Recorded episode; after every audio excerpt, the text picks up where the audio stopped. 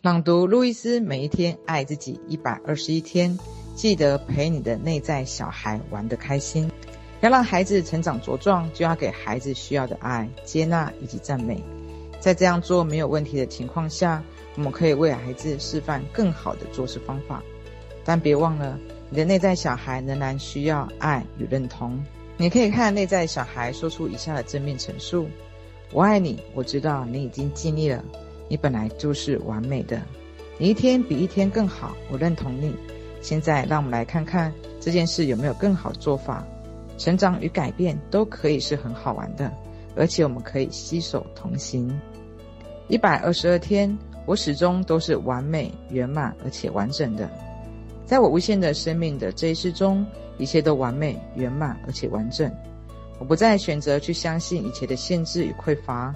我现在选择开始去看清自己，就像宇宙眼中的我，完美、圆满而且完整。我存在的真相是，我是完美、圆满而且完整的受造物，始终都是如此。现在我选择带着这样的新理念生活。我在对的时间来到对的地点，做对的事情。在我世界里，一切安好。一百二十三天，今天我愿意让生命爱我。暂时放下这本书。讲十遍“生命爱你”这句肯定句，然后看着镜子中的你说以下的肯定语：今天我愿意让生命爱我。注意你的反应，而且记住不要憋气。重复这一句肯定语，直到你感觉身体舒适自在，心变得轻盈起来，而且脑袋里的评论都是快乐的。意愿是关键，只要你有意愿，凡事都有可能。我鼓励大家做镜子练习的时候，要对自己宽容点。我知道刚做镜子练习的时候，你可能会如临大敌，因为这会揭露你最根本的恐惧，还有最糟糕的自我评判。但如果你持续注视着镜子，会开始看穿这些评判，看出你实际上是怎么样的人。你对这个练习抱持着哪一种态度，是成功的关键。所以务必放松，带着好玩的心情，这一点很重要。假如换个用语对你有帮助的话，我情愿你不要叫它镜子练习。而是叫它镜子游戏。一百二十四天，我拥有改变生命的力量。记住，不论面临什么样的处境，都是你想法将你往那里带的。你周遭的人怎么看待你，都只是反映你内心认定的自我价值。然而，俗话说“境随心转”，想法是可以改变的，而情况也会随之改变。原本我们受不了的老板，可能成为最好的朋友。升迁无望工作，也可能开启另一个充满可能性的新职位。人讨厌的同事，即使不能成为朋友，至少也会更好的相处。原本捉襟见肘的薪水，可能会在眨眼之间增加，或者是找到更好的新工作。如果我们能够改变想法，就能够打开无限多的管道。只要你放开心去接受，我们必须从意识中去接受一个事实：富足与成功可以来自各个地方。一开始的变化可能微不足道，例如你的老板可能会多派一项工作给你，而你可以借此展示你的聪明才智以及创造力；或者你不再与某个同事敌对，结果对方的行为出现了明显的转变。不管是什么变化，你都要欣然接受。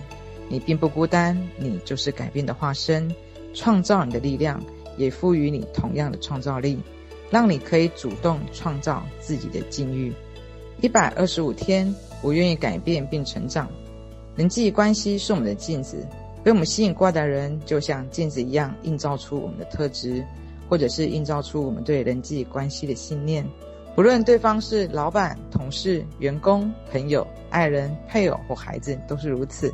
你看这些人不顺眼的事情，跟你的信念有关，但你自己可能也会去做。除非他们特质在某些地方跟你是生命是互补的，否则你不会把他们吸引过来。或是让他们进入你的生活圈子，练习我们 with 他们，花点时间从生活中挑出一个你看不惯的人，描述不喜欢这个人的三个原因，也就是你希望对方改变的地方。现在只探你内心，问问自己：我有哪些地方也是这样？我什么时候会做同样的事？闭上眼睛，留给自己一些时间完成上面的步骤，然后问问自己是否愿意改变。当你从你自己思维与行为中移除这些模式、习惯以及信念后，对方要不是改变，就是会主动离开你。一百二十六天，我试出“应该”这两个字，让自己自由。我说过很多次了，我认为“应该”这两个字是我们用语中破坏力最强的词汇之一。事实上，每一次只要我们用这两个字，不是在说我们现在或以前错了，或者就是说我们即将犯错。我想永远把“应该”这词汇从用语中删除，把它替换成“可以”。可以和应该是不一样的。可以一词给我们选择的余地，但我们永远不会出错。写五件你应该会做的事情，然后把这个应该改成可以。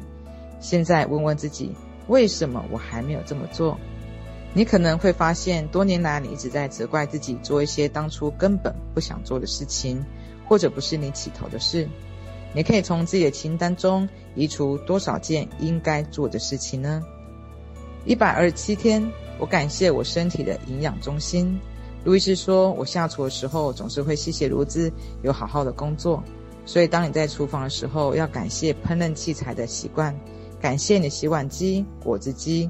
茶壶、冰箱等等，趁你还在厨房使用的时候，用以下的肯定语：你好，厨房，你是我的营养中心，我感谢你，你跟这里全部的用具帮了我大忙，让我轻松烹调出美味又营养的餐点。我的冰箱装满了有益的、健康的好食物，我可以很容易就准备好美味、营养的饮食。你让我变得很开心，我爱你。我用宠爱身体的食物来喂养自己，想法和食物就是王道。决定了你所有的一切。如果你有良好的营养，就能够让你的大脑好好工作。如果从改变饮食习惯做起，就可以更容易地理解正面的新想法，并在生活中做出更好的选择。从以下的肯定语开始：我爱自己，因此我选择营养的饮食来宠爱及喂养身体。我的身体也会充满活力地用健康及满满的能量来回应我。一百二十九天，我愿意爱我内在小孩，并真心接纳他。无论你有多大的年纪，内心都有一个需要爱与接纳的孩子。如果你是女性，不管如何独立，心里都有一个需要帮助的柔弱小女孩。如果你是男性，不管有多么的有自信，心里都住着一个渴求温暖以及亲情的小男孩。每次当你心生恐惧的时候，都要意识到那是你的内在小孩在害怕。长大成人的你，并不会害怕，但却与内在的小孩失去链接，没有办法去陪伴或照顾他。你身上的大人与小孩需要培养感情，维系好关系。你的内在小孩真正需要的是受到关注、有安全感以及被爱。如果你能每天花些时间，开始与内心深处的孩子链接交流，生活将会变得更美好。让我们一起说以下的肯定语：我愿意爱我的内在小孩，并真心接纳他。一百三十天，我发誓以慈悲的心来对待自己。活在世上，每一个人难免都会有一些自认为无法接受或无法喜欢的领域。如果我们真的对某一些部分的自己很生气，往往就会虐待自己。我们会滥用酒精、毒品、香烟，或者是暴饮暴食。我们会痛斥自己，挑自己毛病，这是我们最糟糕的行径之一，杀伤力比什么都强。我们必须停止对自己的一切评判。一旦戒除自我评判的习惯，神奇的事就开始发生。我们开始停止评判别人，这是因为每一个人都是我们内心的映照。我们在别人身上看到的，也会在自己身上看到。当我们埋怨别人的时候，其实是在抱怨自己。等我们真正的爱自己、接受自己，也再也没有什么可抱怨的了。我们不能再伤害自己，同样也不能再伤害别人。让我们立下誓言。再也不会为任何事情来评判自己。